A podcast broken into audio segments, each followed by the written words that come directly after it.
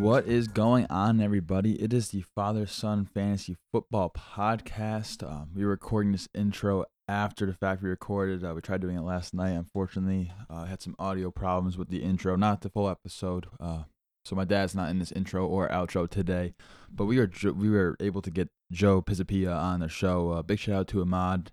Um, I can't thank you enough for tweeting at him and him actually agreeing to come on our show. A great guy, a lot of fun with this one, and once again, can't thank him enough. Uh, I'll have his Twitter link in the description below. The uh, I'll have the Amazon link to the Black Book that he writes. Uh, the world infamous Black Book that Joe Pisapia does great work on. He's a great guy. Uh, you've seen him probably all over the place. He has the Black Book podcast. He also does on by himself and with a couple of his co-hosts, and definitely worth listening. Uh, you can never listen to too many podcasts.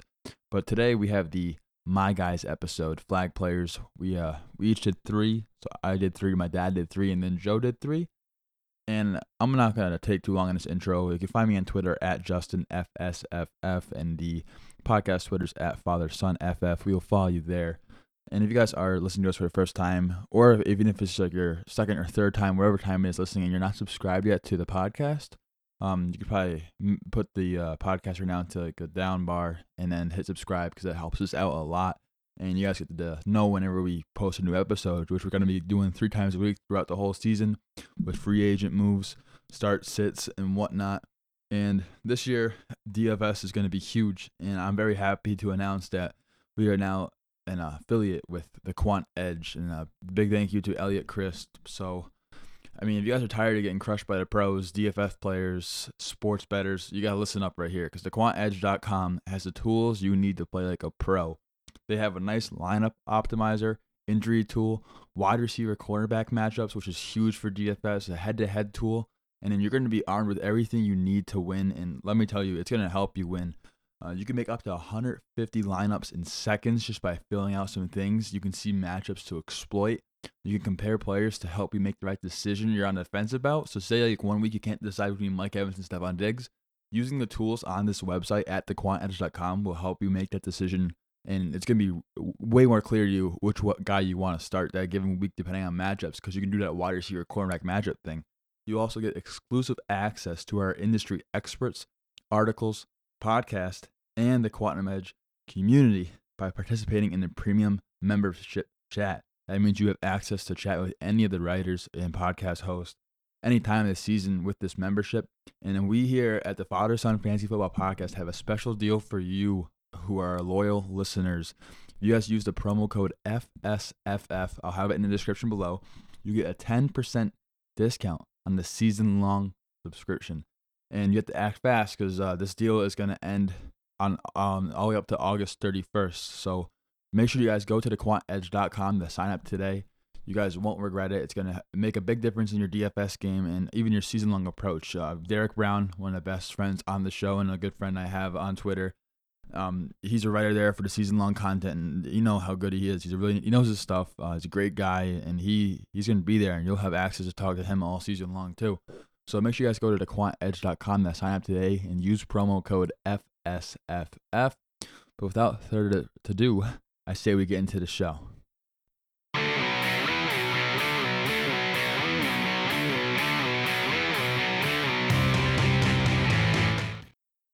All right, and today we have probably one of the most specialist guests we could possibly get on, and it is Joe Pisapia, the author of the Fantasy Black Book. And I, just I don't even know how we got him on the show, but what's going on, Joe? I, I I'll tell you what, I've been called special many times uh, for different reasons. I can tell you that much, but I'm happy to be here, man. I think I, I think what happened, I don't you know what, I'm trying to think of it myself. I'm not even sure how it happened too, but I'm I'm always happy to pop on podcasts and stuff because I remember over a decade ago when me and my buddy Dan Strafford were sitting in uh in a two bedroom apartment, uh, you know, that he had in Westfield, and we were trying to record podcasts, and the other, and it was before Sirius Fantasy Radio even started, and we were trying to get on there, and then we ended up getting on there years later. So look, this is great. I'm excited. I think it's a cool show you you and your dad doing, and uh, I'm happy to be here, man. Thanks for having me. Awesome. We appreciate you taking time out of your busy schedule to be on our show. Well, you know what? It's this is right where it's like peaking, man. Let me tell you, we it's it's crazy. You get that little low in early August, and then once you hit mid August all the way through December, it's just bananas, man. It's just crazy. But it's fun. It's the best time of year. I'm super excited for football, and uh, you know, it's. I think this is the fourth show of the day, so Wow. I'm I'm excited. Let's do this, baby. All right, let's Do do it. it. I agree with that uh, best time of the year thing. It's, it's awesome. So do I. Football, I can't believe it's less than two weeks away. Week and a half, actually. It's crazy. Not even. That's Well, I mean, really, this this next week of football is nonsense. Nobody's Yeah, really playing anyway, right. so you know. Yeah, I got a smile on my face just thinking about it. So uh, today we have the infamous My Guys episode slash flag players. These are guys that we want to go get in every draft possible, and guys we just love. Um, and uh, we have uh, Joe on the show today, so to give you his expert analysis, uh, we're gonna do three guys each, and I say uh, we're gonna kick it off with my dad first. Wow, you're gonna let me go first. I, I think All yeah. right. I'm gonna kick it off with a quarterback. Oh geez. Age before beauty, Paul. I think All that's what he's trying to tell you. That's okay. I, I like that too. So we're going to kick it off with Philip Rivers is one of my guys I'm targeting. Uh, Rivers doesn't get the respect he deserves, I don't think. Two, 2017 was another year of, of great numbers for him. Um, here's the stats real quick. He was number four in completions with 360, number two in attempts, uh, I believe it was 575, number two in passing yards, 4,515. He's tied for fifth in passing touchdowns with 28 tied for first in 300 yard games with a total of six. I don't think that's a stat a lot of people know, but six 300 yard games is pretty good. So he's everything you want in a fantasy QB. He's currently going QB 16. That's about the 11th round for a QB of Rivers consistency, opportunity, and value. It's uh, it's unbelievable where he's going. So this year the Chargers have a better defense, but they're still going to give up points. So that means Rivers, Keenan Allen, Melvin Gordon will do the same for your fantasy teams. That's put up points, baby. That's what we want. That's what fantasy teams want is points. I would not be surprised if he exceeds his number eight finish last year with a solid 4,500 yards this year and 30 passing touchdowns. So Philip Rivers is a guy I'm targeting right around the 10th, 11th round. Wow. Bull, I'll let, love it. I love Joe hit on that one first. What do you guys say about that, Joe? I love it, man. I, I look, Philip Rivers is one of my favorite quarterbacks. So, I mean, you're right. He does not get enough respect. And in single quarterback leagues, when you can end up with a guy who could throw for 4,500 yards and 30 touchdowns, I mean, that's just a no brainer. And this is why you don't reach for quarterback. And this is the biggest mistake people make in single quarterback leagues where people who are, you know, just playing casual football leagues, they make this mistake. And this is the work I do in the black book. This is black book 101. Why would, you know, there's there's not a whole lot of separation between in the first 12 quarterbacks between the fantasy league average QB1 and the very top of the board of Aaron Rodgers and Brady and Wilson, those guys, and then the bottom, which is more guys like Stafford and Rivers. So I love Rivers. I think the healthy Mike Williams this year could be a great red zone threat too. Uh, Gordon's been very consistent. Rivers is always one of these guys you just know what you're getting, and I love that. The offense hasn't changed, the pieces haven't changed. And in terms of value, I- I'm all over it, man. Give me Philip Rivers every day. Awesome. That's what I like. I like that. I, I agree with it. I love Philip Rivers this year. Uh, I think this is one of the few times I'm actually going to agree with my dad on this one. Uh, this guy Wow, is. you, you finally agree with me on something. Well, he's got to. You know, you know, he's sending you to college now. Then now you got to worry about him sending you boxes of food every now and then and care packages. So you better agree with him. Yeah, there, there I you have go. no other option. Uh, Philip Rivers Tell is, him, Joe. Keep telling him. My dad loves it. Um, he's, he's very underrated. Um, this guy, uh, a lot of people don't know. He's actually right now among active quarterbacks. He has the third most touchdown passes behind Tom Brady and Drew Brees, and he gets it done every year. He averages a top twelve finish, and he's going past the top twelve at most drafts. And you can wait on quarterback like Joe and my dad said, and get this guy as your starter in single quarterback leagues in like the twelfth round, thirteenth round after most of your home league mates probably already take one or even two quarterbacks. It's a possibility, and you can keep getting those guys to put in your flex spot while they keep drafting quarterbacks, and you could get stuck with a top 12 guy after the top 12 quarterbacks go off the board. So I'm right on with you, Dad. All right. I like the agreement that you're giving me. All right. Um, you want to go next, Joe? Or you want me to go? No, you go. I'm the guest. I want to hear you guys first. I listen to me all day long. All right. So uh my my first my guy is a guy that I originally had ranked outside the top 10 in running backs and I have recently moved him into the top 7 and that is going to be Dalvin Cook. Uh my love for him has grown. He's currently going as running back 11 in drafts. Uh, I think his draft stock keeps lowering down a little bit because of the recent news about Latavius Murray possibly splitting carries. We'll get into that in a second. Um, the first thing in fantasy football, I think a lot of guys uh, overthink is you want to get players on good offenses. And this year, the Vikings are going to be a very prolific offense. Dalvin Cook last year, you know, it was a small sample size. He was the eighth ranked running back in fantasy through three games last year. Um, the Vikings ran the second most run plays. It was 501 in the NFL last year.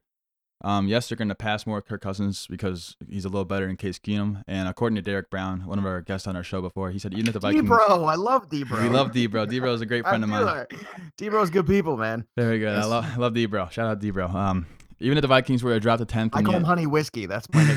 honey whiskey. He loves honey whiskey. That's his stripper name. Yeah. he said uh, even if the Vikings were to drop to tenth in the NFL in rushing attempts, they would still leave 415 rushing attempts for up to grabs. And after Cousins rushes the ball more and people think uh, the 36 rushing attempts he has averaged over the last past three seasons, they're still going to be 415. Uh, Pat Shurmur is now in the Giants, and as Giants fans, I couldn't be more excited for that because I love how he utilizes the running back and his offensive mind. But they brought in John DeFilippo, who last year was the quarterbacks coach for the Eagles. But the last time when he was seen as offensive coordinator was in 2015 with the Browns, and the starting running back accounted for 60% of the rushing attempts, which is actually the same amount as Todd Gurley had for the Rams last year. A lot of people don't know that. And if you get back to those 415 rushing attempts, and if the Vikings were to lean more towards the pass this season, it would give Dalvin Cook 247 carries, which, if you base off of 2017's number, it would have been the ninth most rushing attempts in the NFL. Um, the pass catching, I guess, concerns some people may have about Dalvin Cook. Uh, weeks one to three, he out targeted the pass catching back in McKinnon 13 to 10. DeFilippo's running backs in 2015 had 109 targets. Uh, Murray doesn't scare me. Just, just splits in backfields all the time in fantasy. There's only a couple, I think, backfields like Le'Veon Bell and Zeke who don't, or David Johnson who don't really split carries. So as the 11th running back off the board in this offense that has, I think, the, one of the best defenses in the NFL, giving them positive game script, they're going to run down the uh, block with him and more volume for Dalvin Cook equals more points. And one last thing I want to add is he has the fourth easiest schedule for running backs for weeks one to five, and the eighth easiest from six to ten. Um, I think after the first couple weeks, it's probably subject to change due to we don't know how these defenses are going to perform this year. But easy schedule plus a good offense and a good defense does help. Uh, they just upgraded their offensive line by getting Brett Jones as center, so hopefully they're in the top 25 now in offensive line. But the volume's there, and through three weeks last season, he was second in carries behind Todd Gurley. I think Dalvin Cook can be top five this year, and that's a that's my bold prediction right there. I don't disagree with it. Uh, I was president last year of the Dalvin Cook fan club. I owned Dalvin Cook shares pretty much everywhere last year uh, for a lot of the reasons you're talking about a good offense, a good situation for him, and the injury was just terrible. Now, luckily, I also owned a lot of shares of Todd Gurley last year, so I was able to overcome it. But, you know, Dalvin Cook's got a great spot. I'm telling you right now, don't. I don't think anybody should read too much into the whole Latavius Murray thing. Okay, Murray is a temporary guy there, and in terms of commitment and money, it's Dalvin Cook. They just want to make sure that they're easing him into things. So if you the best thing is if you miss on Dalvin Cook somehow in a league in a draft, I would say wait till week one or two and then pounce with a trade offer because there might be a little bit of timeshare in the first month of the season just to just to get him back up to speed and just to pace him a little bit coming off the injury. But once we turn the page into October, it's going to be all Dalvin Cook, and he is a very special talent. So you are a smart man, Justin. I, I am with you already. they only have one more thing before my dad gets into it. Uh, the Vikings last year fourth in red zone attempts per game. This is also from uh, Derek. He loves Dalvin Cook just like I do, so I'm taking the stats from him. I'll have him do the research, and I'll just take it and use it. Uh, red zone play division, they had 76 red zone rushing attempts and 60 red zone passing targets. So even with Murray involved, I'm not I'm not worried about it. Dalvin Cook should be going in the first round, and he's had a year basically off from that recovery, which is better than getting injured later in the season. So all in on Dalvin Cook. Dad, you can what do you got to say about Dalvin Cook? Yeah, you, know, Justin, I lost Dalvin Cook last year and OBJ. Um, Dalvin Cook was off to a great start till he got hurt. So look, they haven't really used him in a preseason yet. He carried twice for I think one yard, but I think they're saving him. His rehab has been setback free. It's possible that the Vikings are easing him back in early on this year, like you said. Uh, that's going to be easier to do with. That'll be easier to do with Murray looking good this month. He's carried Murray's carried 20 times for seven and nine yards and a score, I believe, and and uh, I think he played in all three preseason games, and he added another 32 yards and three catches. But Murray could be the thorn in, in Cook's side, maybe near the goal line, but that's about it. I mean, he re- he's really going to be their number two. I think he's only going to have fantasy irrelevant if Cook were to miss time. So I, I, I like Dalvin. I'm not all in on Dalvin Cook, but I like him this year too. I really loved him last year till he got hurt. Hey, yeah. But but you can't go backwards. I think we're all in agreement. That's right. You got to live in the now. Yes, you do. That's what you got to do. I mean, you know, it, it- look, it, the injury behind when you look at the ACL and the people who've come back from it recently. I mean, eh, most of these running backs have come back very strong. Uh, even you know, a guy like Peterson. I mean, talking career year type thing. So, I don't, if anything, all you've got here is a, another shot at Dalvin Cook at about the same ADP you had him last year, roughly a little bit more expensive, not much. And I think that that's fantastic.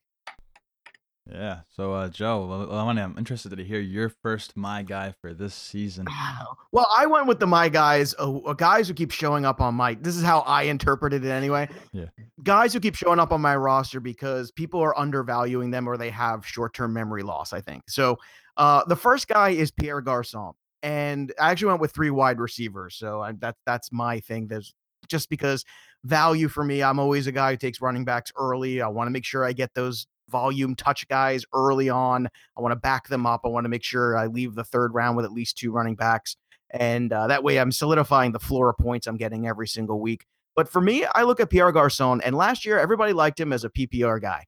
And meanwhile, they had no quarterback. So I look at last year's situation, and now everybody's in love with Jimmy Garoppolo. And granted, I like Jimmy Garoppolo. As an Italian, I, I have to. It's part of the thing. We're all like, you know, uh, these paisans, we got to support each other. But at the same time, everybody, you know, keeps talking about Marquise Goodwin. And yeah, Goodwin had some great moments last year, but he was the only guy there. Garcon is a far better route runner, far better receiver. So I think once Garcon is in this lineup, I, I think you're probably on one team or the other. And for me, I like Garcon because for all the reasons I liked him last year, and now you're going into a spot where he's going to have an actual quarterback playing. Uh, to me, it's a no brainer in terms of value and return on investment. He could be a guy who has wide receiver one type games here and there. And I think that's a huge value as a guy who's being drafted more like a three. Yeah. Um, Dad, you can go first on that. I like PR Gar- Gar- Garcon there too, especially with Garoppolo there. I do like Goodwin there also, but I mean, I've been a, a Pierre Garcon fan, I don't know, two, three years now. I think he's going to do good in that offense this year too. Garoppolo's going to throw the ball a lot. So you got George Kittle there, you're going to have Garcon there, and you're going to have Goodwin there. That it? That's it. All right. Uh, See, the thing with Goodwin is too, you know, he you know he runs that one route real well. I mean, he's real fast. He can burn by people. He got it. But in terms of quarterback development too, and I know everyone's excited about Garoppolo guys, but I mean, I look at last year and I see, you know, the two best games he had against those big playoff teams. They could care less that they were facing the Niners when they lost those games. They were so far looking past the 49ers, and that's not going to happen this year. Everyone's going to be ready for Jimmy Garoppolo. I think it's to be a little tougher, and I think he's to have to lean on a veteran who knows what he's doing. And in terms of so far being comfortable with that, I think Garcon, hands down, is that guy. yeah. So, uh, I love both these guys in this offense. I like Marquise Goodwin, and I also do love Pierre Garcon. Um, in the past month, starting August first, you've seen Goodwin's reports out of camp, and people probably not overreacting because it looks like he has the report with Garoppolo because Garcon was injured last year. But he was going in the ninth round. Now he's going in the fifth round. He's going as a 23rd wide receiver ahead of guys like Corey Davis, Brandin Cooks, Marvin Jones, Emmanuel Sanders. So this guy's just flying off draft boards. Whereas Garcon is getting cheaper and cheaper. He was in the seventh round. Now he's all the way late ninth round. And like you said, a great route runner. And I think it's easy to develop chemistry when you're a veteran like that with a uh, new quarterback. And I, I can see them both getting their work, but the cheaper option is Garcon.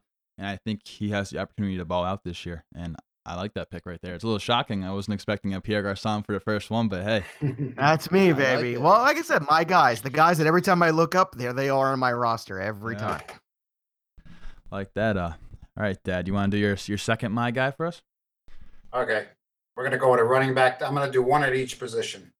Uh, uh, so we're gonna do a running back right now. Dion Lewis. I really love Dion Lewis this year, and I believe the Titans love him too because they gave him a four-year deal for twenty million dollars.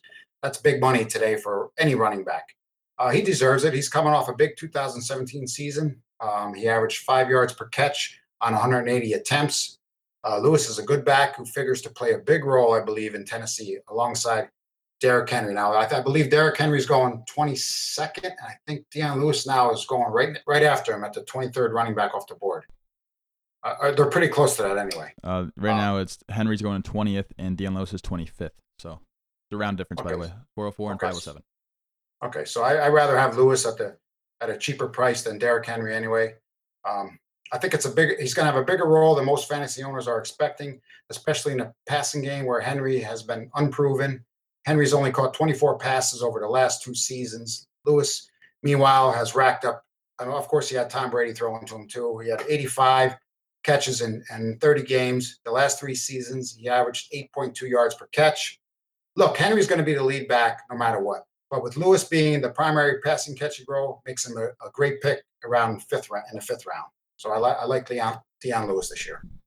Yeah, um, so far through the preseason usage, uh, I don't know if it's going to continue through the season, but it's basically a 50 50 split. The pass catching work seems to be secured for Dion Lewis, and I've mentioned it, I think, twice on the show already how Frank LaFleur ran a, uh, at the Rams, they ran a lot of 11 personnel sets, which Dion Lewis thrived in more than Derrick Henry. I do like both, though. They have a great offensive line.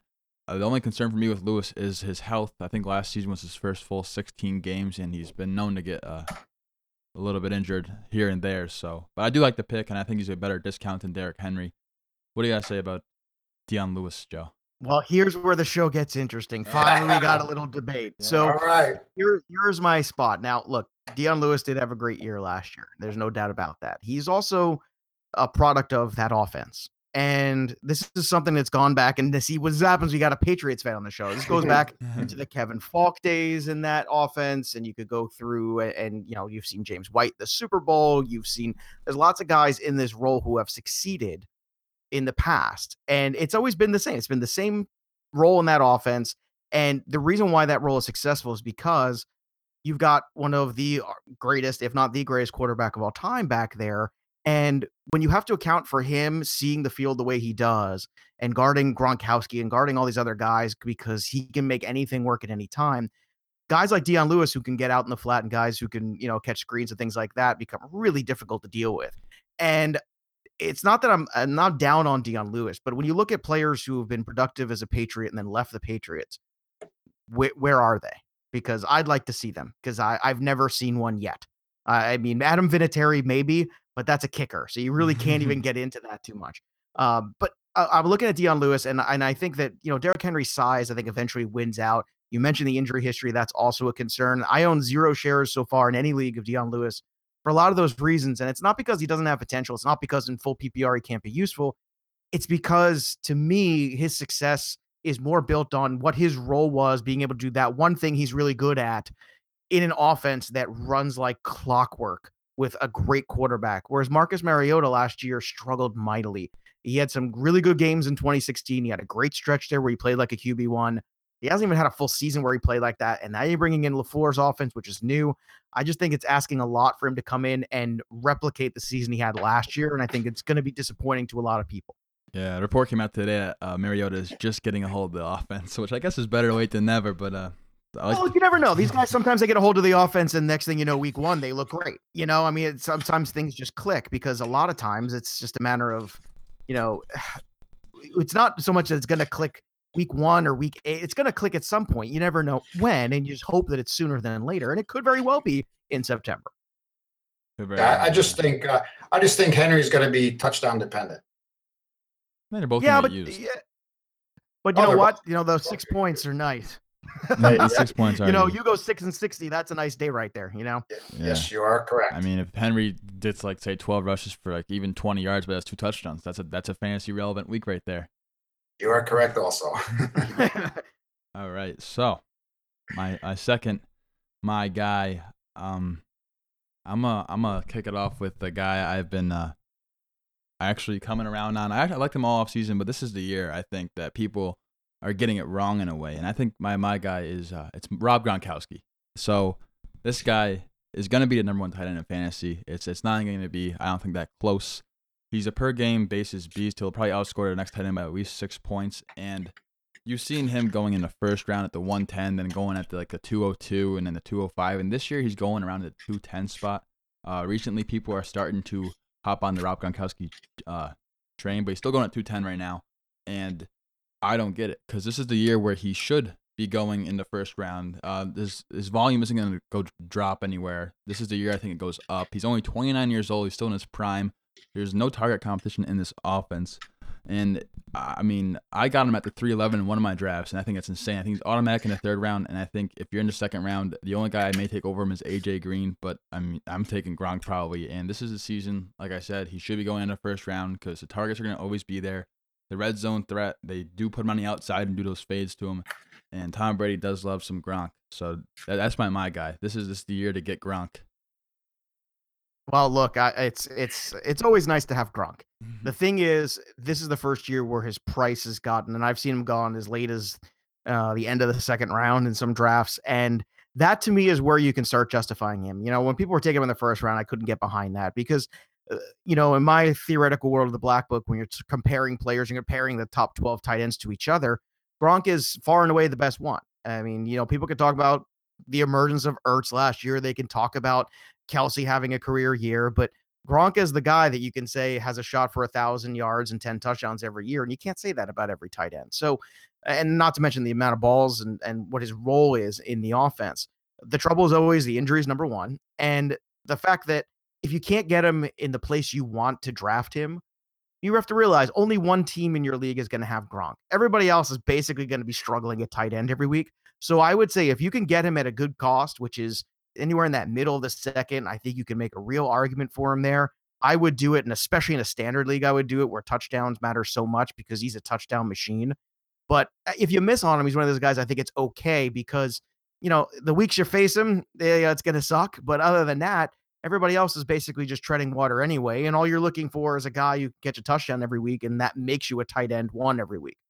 Yeah, and if uh, say you have Gronk and you make it to the playoffs, your roster is probably going to change, which means you could have some more established wide receivers and running backs. So if you go in the first playoff matchup having better running backs and wide receivers than what you came out of the draft with, and then you have Gronk sitting there, uh, it's going to be a tough matchup for whoever's going against you. Absolutely. Wait, what do you got to think about Gronk, Dad? Let's, hear this one.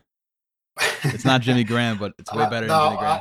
I, I'm not. I'm not paying the price for Gronk. I mean, look, he's Wow. he's in an elite. it's a he's in- cheaper price than He's it's ever going been. 210, I Dad. understand, but he's 210. still listen. He's still an elite t- tight end. He's in a tier all by himself.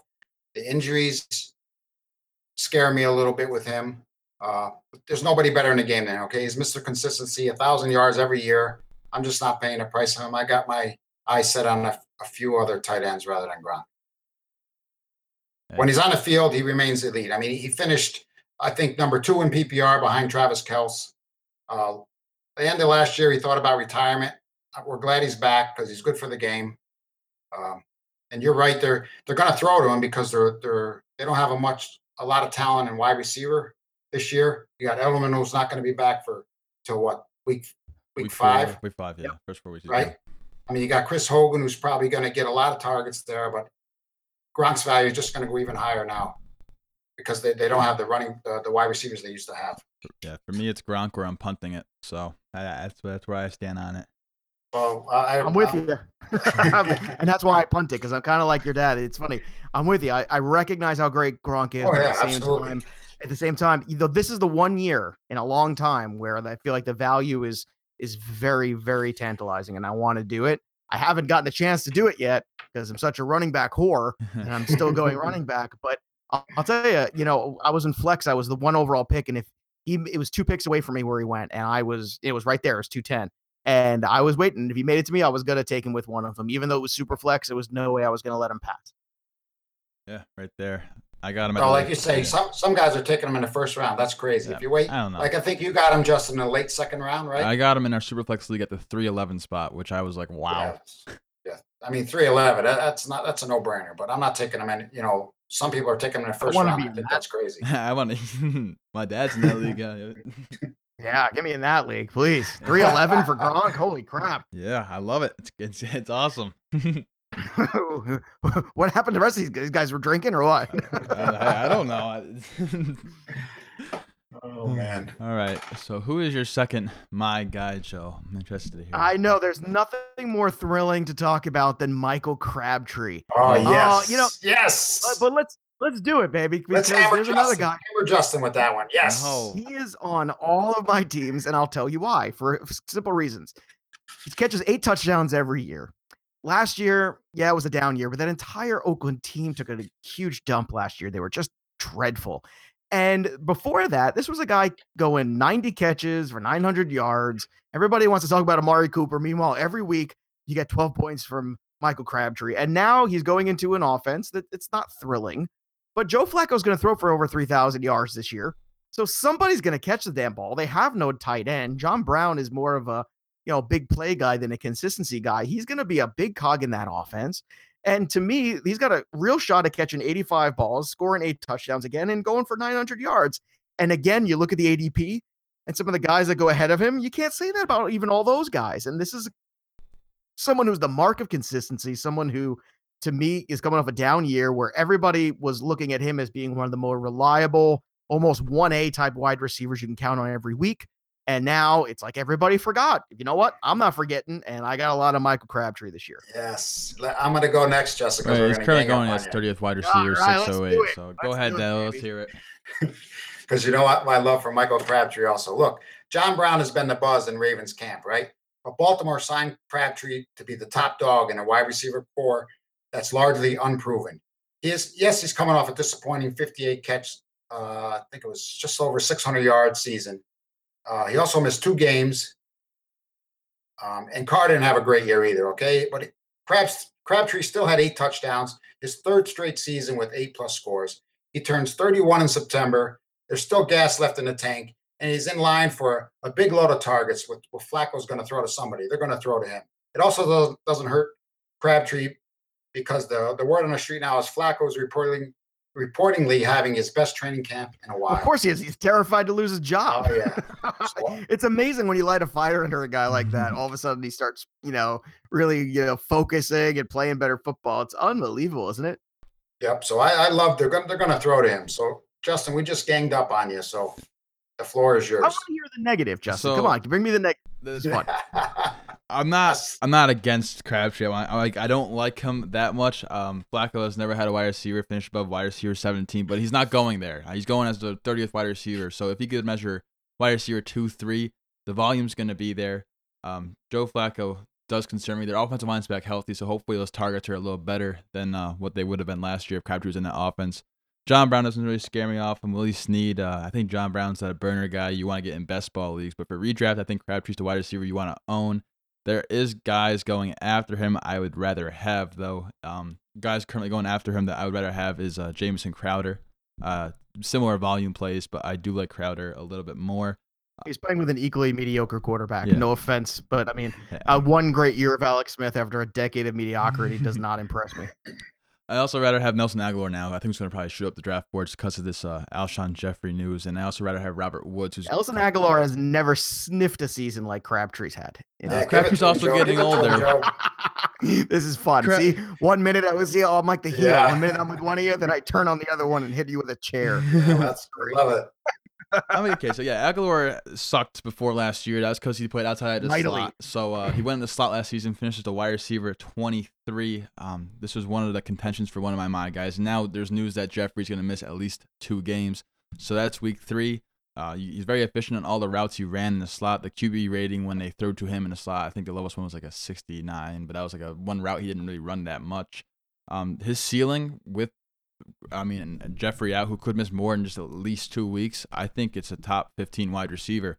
Uh, he had more targets in red zone than Alshon Jeffery. Uh, he was fourth in the league in slot receptions last year behind the elite guys such as Larry Fitzgerald, Golden Tate, and Jarvis Landry. I think Crabtree's going to get his targets, so he gets you that nice floor, but I don't really know what Crabtree's ceiling is. So if he's going off my wide receiver two or three, uh, probably guy I'm putting in a flex spot, unless you go running back heavy.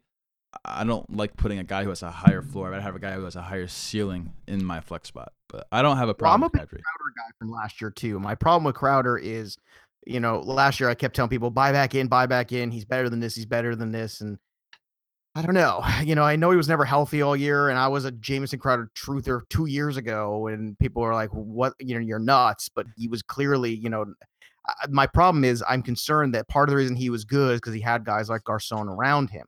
And once that core got thinner, he became the guy. It was much harder for him, and he didn't have that gear that I thought he did. And that was my that was my only drawback. Whereas Crabtree is used to being the guy. He was the guy in San Francisco. And I'll be honest with you, everyone can talk about Amari Cooper all they want.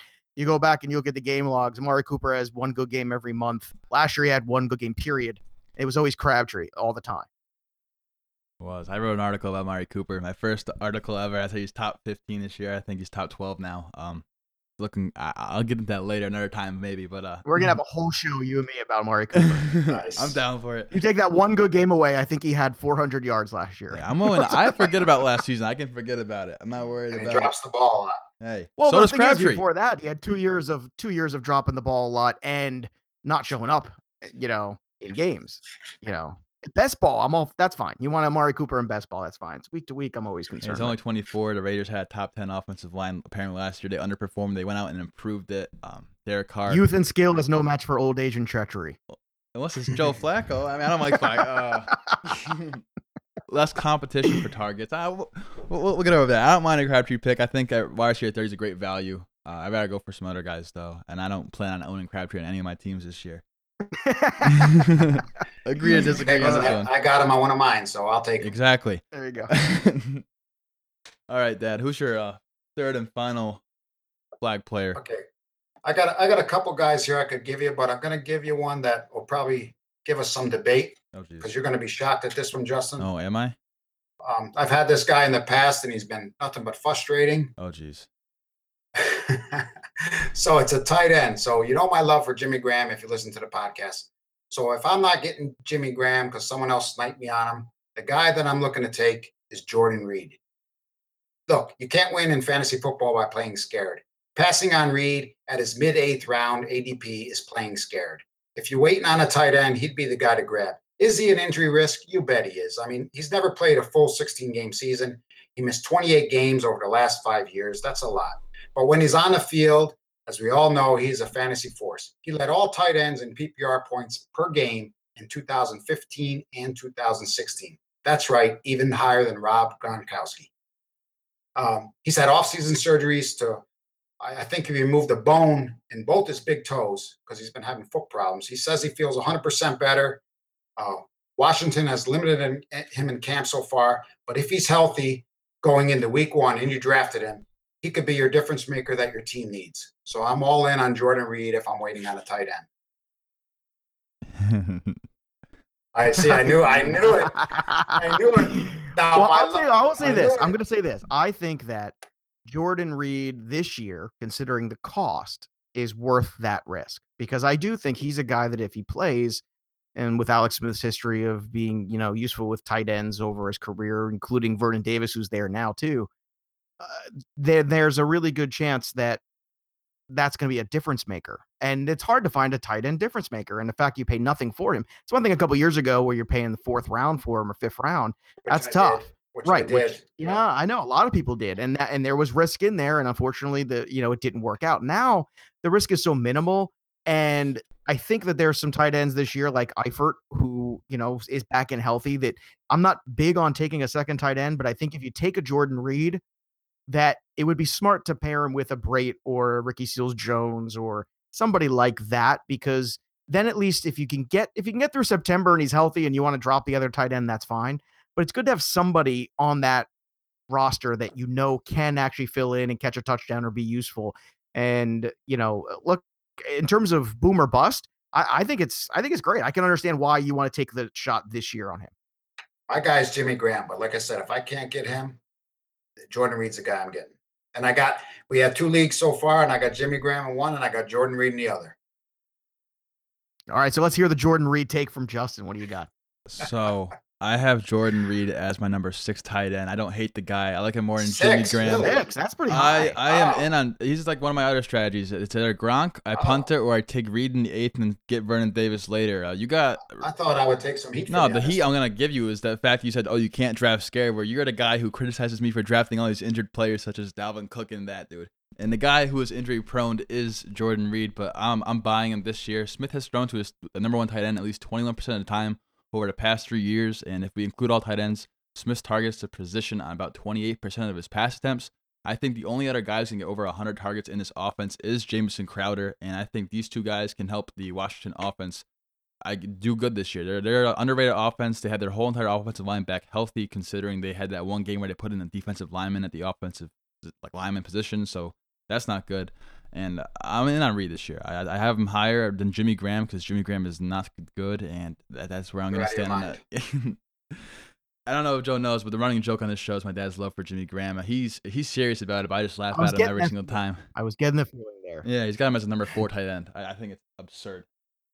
Well, look, when you look at the touchdowns and the, and the ability to catch touchdowns over his career, the problem another guy who's been hurt a ton, and it's not just time missed, but also hurt and playing. And you know, you give a guy a lot of credit for playing hurt, but at the same time, in your fantasy league, it's frustrating because you know he's not Mhm. 100, percent and sometimes the game log suffers. I mean, he'll be good where he is, and uh, certainly as tight end four, I can if you want to you know rank him there, that's that's a perfectly decent, you know, a justifiable spot based on touchdowns and volume. But you know, we'll we'll see how Aaron Rodgers does with the tight end too. We haven't seen a lot of that with Aaron Rodgers, so it'll be fascinating to watch. Yeah, Right, I love They him haven't had a because Jordy, Jordy Nelson's gone. Jordy Nelson's gone. Someone's got to get them red zone targets. Like I say, I got one. I got uh, Reed in one league, Jimmy Graham in another. It could be a frustrating year for me with tight ends, but it could also be profitable. So I'm hoping on the later to profit. Yeah, your dad's gonna be really happy or really cranky by Thanksgiving. Yes. Uh, yeah. Thank you, Joe. That's right. Just, when you when you come home for the holidays, Jeff. I- I'm not gonna go near him. Just be aware what you're walking into and what you need to bring. Either whiskey or you're gonna have to bring like you know you can bring a cake or something or something like that. Yeah. He'll be he'll be he'll be apologizing to me. I hope. All right. Well, well, I'll, I'll give another Jimmy Graham thing. So I think that Rodgers is going to throw for almost 40 touchdowns this year, and you split it up. I think Davante Adams is probably going to have at least 10 this year. I think Jimmy Graham can get those 10 touchdowns, but he ha- he always gets those random guys such as James Jones in 2012 who had 14 touchdowns, and that can be Allison or one of these rookies they drafted. So uh, I don't know. Spread the ball around. I think that Adams is going to cut into Jimmy Graham, but I'll let that go. Wait, you you made a bet with me a while ago. You I told you that Jimmy Graham will have ten or more touchdowns. You said no. Yeah. Now you're saying he's going to have ten. Well, it's 10 or less. I'll give him 10 if you want me to give him 10. I'll give him 8 if you want. I don't care. so you like Jimmy Graham? You've been in the closet on. Um, where is Jimmy Graham ranked for me? Jimmy Graham is ranked at the tight end nine. Nah, I don't like him. Okay, but you did just say he's going to have ten touchdowns. Possibly. Yeah, I said. Well, I said Yeah. let's give him ten. All right. So, No, he's going to have more than ten. all right. All right, move on. I'll stay in the call and debate this dude after the show for however long you want. But uh, my All right. last and final, my guy, I was uh going back and forth between two guys, but it has to be, I think, my favorite player to own this year. Oh boy. You know who it is that I think. Uh, it's a wide receiver. It is Chris Hogan. Uh, another guy in the Patriots, but it is Chris Hogan's season with the SZN. This guy, I, I love him. Um, Decker's gone. Britt just got cut. Um, there's no competition other than Gronk. 114 targets from Cooks is gone. You see him moving all around to the outside, to the slot in preseason. He's a red zone beast. I think he could be a top 12 wide receiver this year. Um, he's going in the fourth round. His draft price has increased a lot because people are starting to realize that Chris Hogan is actually good. He was going in the fifth round about a month ago. He's going at the 407 right now, and I just I love the guy. Uh, you over the first eight games of last season, he was a top 10 fantasy wide receiver. He got hurt and he came back healthy for the Super Bowl and posted eight catches, 126 yards and a touchdown. He scored in the preseason. There's no Amendola, no Edelman for the first four games, and Edelman's also still coming off a PED suspension and a torn ACL, and he is 32. So I'm kind of curious to see how he comes back from that. I think Brady's still going to target him. And Brady has had 24 pass attempts in the preseason, and seven went to Chris Hogan. That's a 29.2% target share. Small sample size, but once again, it's a good offense. You want players on good offense, and Chris Hogan, he's diverse. He ran 50% of his slot uh, snaps from the slot last year. He can run deep routes. Um, he's top 15, I think, this year easily, and I, I think he outscores Mike Evans this year. Well, it was a big tease last year because he was really good to start the season. Yes. I mean, he was really good. And that was in that same void where Edelman wasn't there. So it's kind of starting exactly where he started last year. So if he got off to a hot start again, it would not surprise me. And you're right. You make a good point, too, with Cooks being gone out of that offense, too. And, you know, Malcolm Mitchell's gone, Britt's gone, Decker's gone. I, I um, still wouldn't shock me if Dez Bryant ends up there. That's not something I want to see necessarily, but I think it's still very, very possible. But Hogan, I think, I think Brady's very comfortable with Hogan. You've seen him have some good moments in playoff games too, so you know Brady's very comfortable with him, and he and he trusts him. And I think that's the big thing when Brady trusts a receiver when he doesn't, which is why you've seen guys who show up there who might have more talent. You know, you've seen guys like Ocho Cinco over the years show up there. Certainly, he's not bereft of talent, but the problem is they don't pick up the playbook or they don't understand what Brady needs them to do, and they don't pick up the offense. But Hogan has and he's just another one of these long line of castaways like Wes Welker and everybody else, these players that nobody wanted that turn into studs. And I think it's wise. eh, I don't have any shares of Hogan. It's not from lack of trying. I just haven't gotten any. But I certainly understand. And that's one player that I don't have on any team that I would like to have. Yeah, we have a so far we did two home leagues. I have him in both of them. I got him. I think one in the seventh round and one in the sixth round. So I'm loving the discount on these Patriots guys. Apparently, I'm getting. So, hey. Yeah, I mean, you know, Patriots. You know, it's. It, I mean, they lost the Super Right. Bowl. I guess it's all downhill, right? You know. All right, Dad. What's your Chris Hogan take? You know, he missed seven games last year with a shoulder injury, but when he played, he was flashy. He did good. Edelman's set to miss the first four games uh, on a suspension, so that just boosts the volume for Hogan. I think, especially with all them guys you mentioned that are gone. Somebody's got to catch the ball bes- there besides Gronk. Uh, he's playing alongside one of the game's top QBs and Tom Brady. Um, I mean, he's going to get the volume. Uh, what did I want to say? I think I think what you want to say is that you know you you love the Patriot offense. Even as a Giant fan, you just Well- can't get enough Well, Patriots. you, you can't because they get the Brady, Brady gets the job done. Look, inside the 10 yard line, I, I think Hogan's caught eight of his 59 targets for touchdowns. That's only two fewer than Gronk, I believe. So he's going to get the volume this year with all them guys gone. So we really we, re- we like him this year also. You do. It's, it's Chris Hogan season. He's he's my guy. I don't have him on any of my teams either, because I have him. he's, he's, he's way up, he's way up in ADP also. Well deserved. This guy's gonna. so is it crush down to it. me now? Is this is this the last one? This is the last So one. the last one, Joe. Let's see if All right, all right. I told you I was going to stick with three wide receivers. Another guy who's on all my teams. I feel like uh, it's Emmanuel Sanders. Another guy. you know what? Correct answer Yes. sound effect right there. We love it. Yay! See, we've all come back together. Yes. We've all At the, come back all together. back together at the end. See yes. that? I love it. And this is, a, you know, for all these same reasons. Just take last year and the absolute train wreck that was the Denver Bronco offense and no quarterback play. And look, Case Keenum is not Aaron Rodgers, but Case Keenum was was perfectly fine last year. He took a team within a step of the Super Bowl last year. Okay, so that says a lot. And if you look at Case Keenum early on, he's been pretty good so far in the preseason. He's got some weapons here. He's got Demaryius Thomas there. He's got Sanders. I think Freeman's going to be a good player. I, I said that before when they drafted him, and uh, I said he would probably take over that role. And and sure enough, it looks like he's going to be that guy. And I, I'm looking at Sanders as another guy who can catch 85 balls on a given year. He's a guy that's you know can go over 900 yards. He's a guy that can catch touchdowns. He's got big play capability. Wasn't healthy last year. Was in a terrible situation last year, and it's like all of a sudden he's on the island of misfit toys, and I don't get it. I just don't understand. It's like I want to dial everybody back a year and say, just, just, do you remember when everybody like for a couple years was perfectly content of the two or three good years in a row that Emmanuel Sanders had? I mean, how could he just throw that out the window off of one down year that really wasn't his fault? It was just a bad combination of things.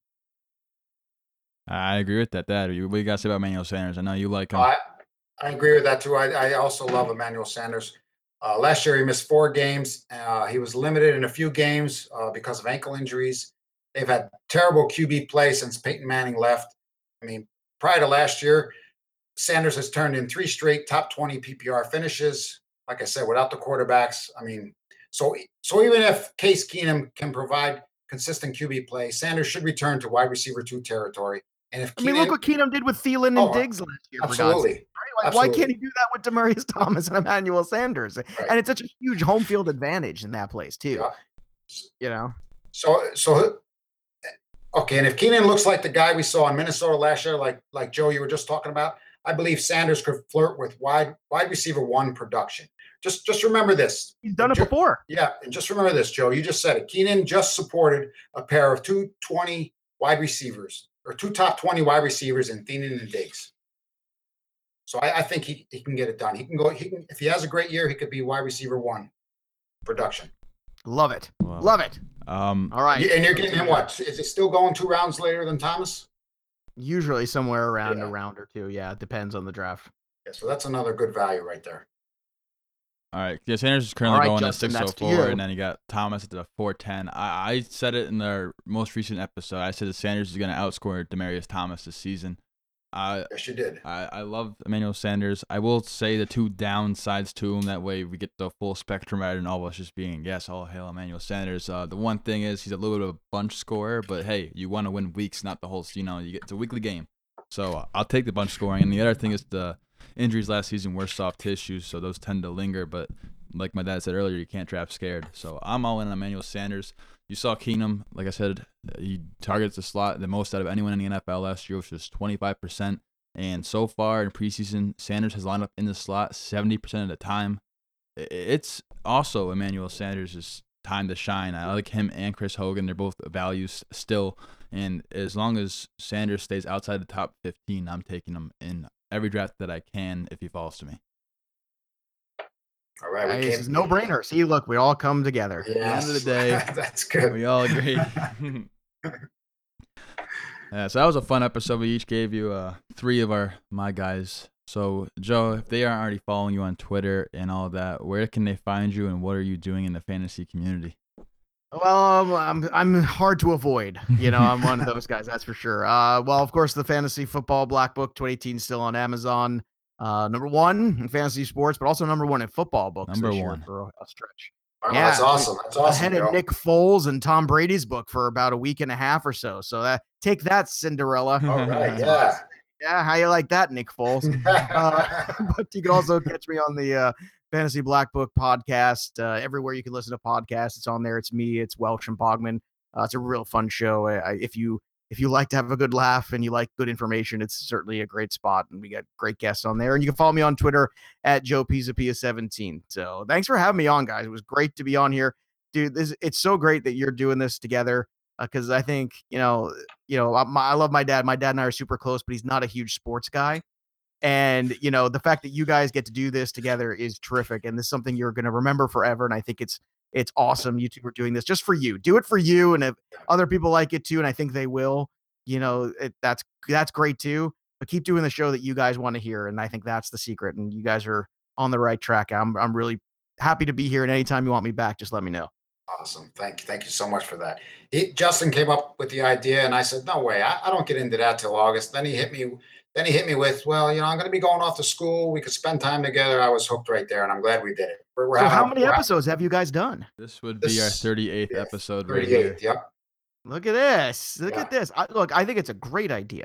You know, first of all, because it is different. You've got somebody who's, you know, you, you got the the elder statesman, experienced football guy, and then you've got, you know, the young buck up and comer. And I think it's great. I think, you know, it, it's something different and new, and God knows we need that. And I'm all about it, man. Anything I could do to help, just let me know. Awesome. Thank you so much. Thanks. It means a Thank lot. you. Yeah, guys. So once again, big thank you to Joe Pisapia for coming on the show. I'll have all this stuff linked in the description below. I hope you guys enjoyed that My Guys episode. We have another My Guys episode coming out soon before the season starts with another guest, Eric Moody from Rotoviz and Gridiron Experts. So that's gonna be really fun to do. Uh, you guys get to hear three more of my dad's My Guys and three more of my My Guys, plus another expert in this uh, industry's My Guys. So make sure you guys stay tuned to that. And once again, subscribe if you haven't already. Big sh- thank you again. I can't thank him enough, Joe Pisapia.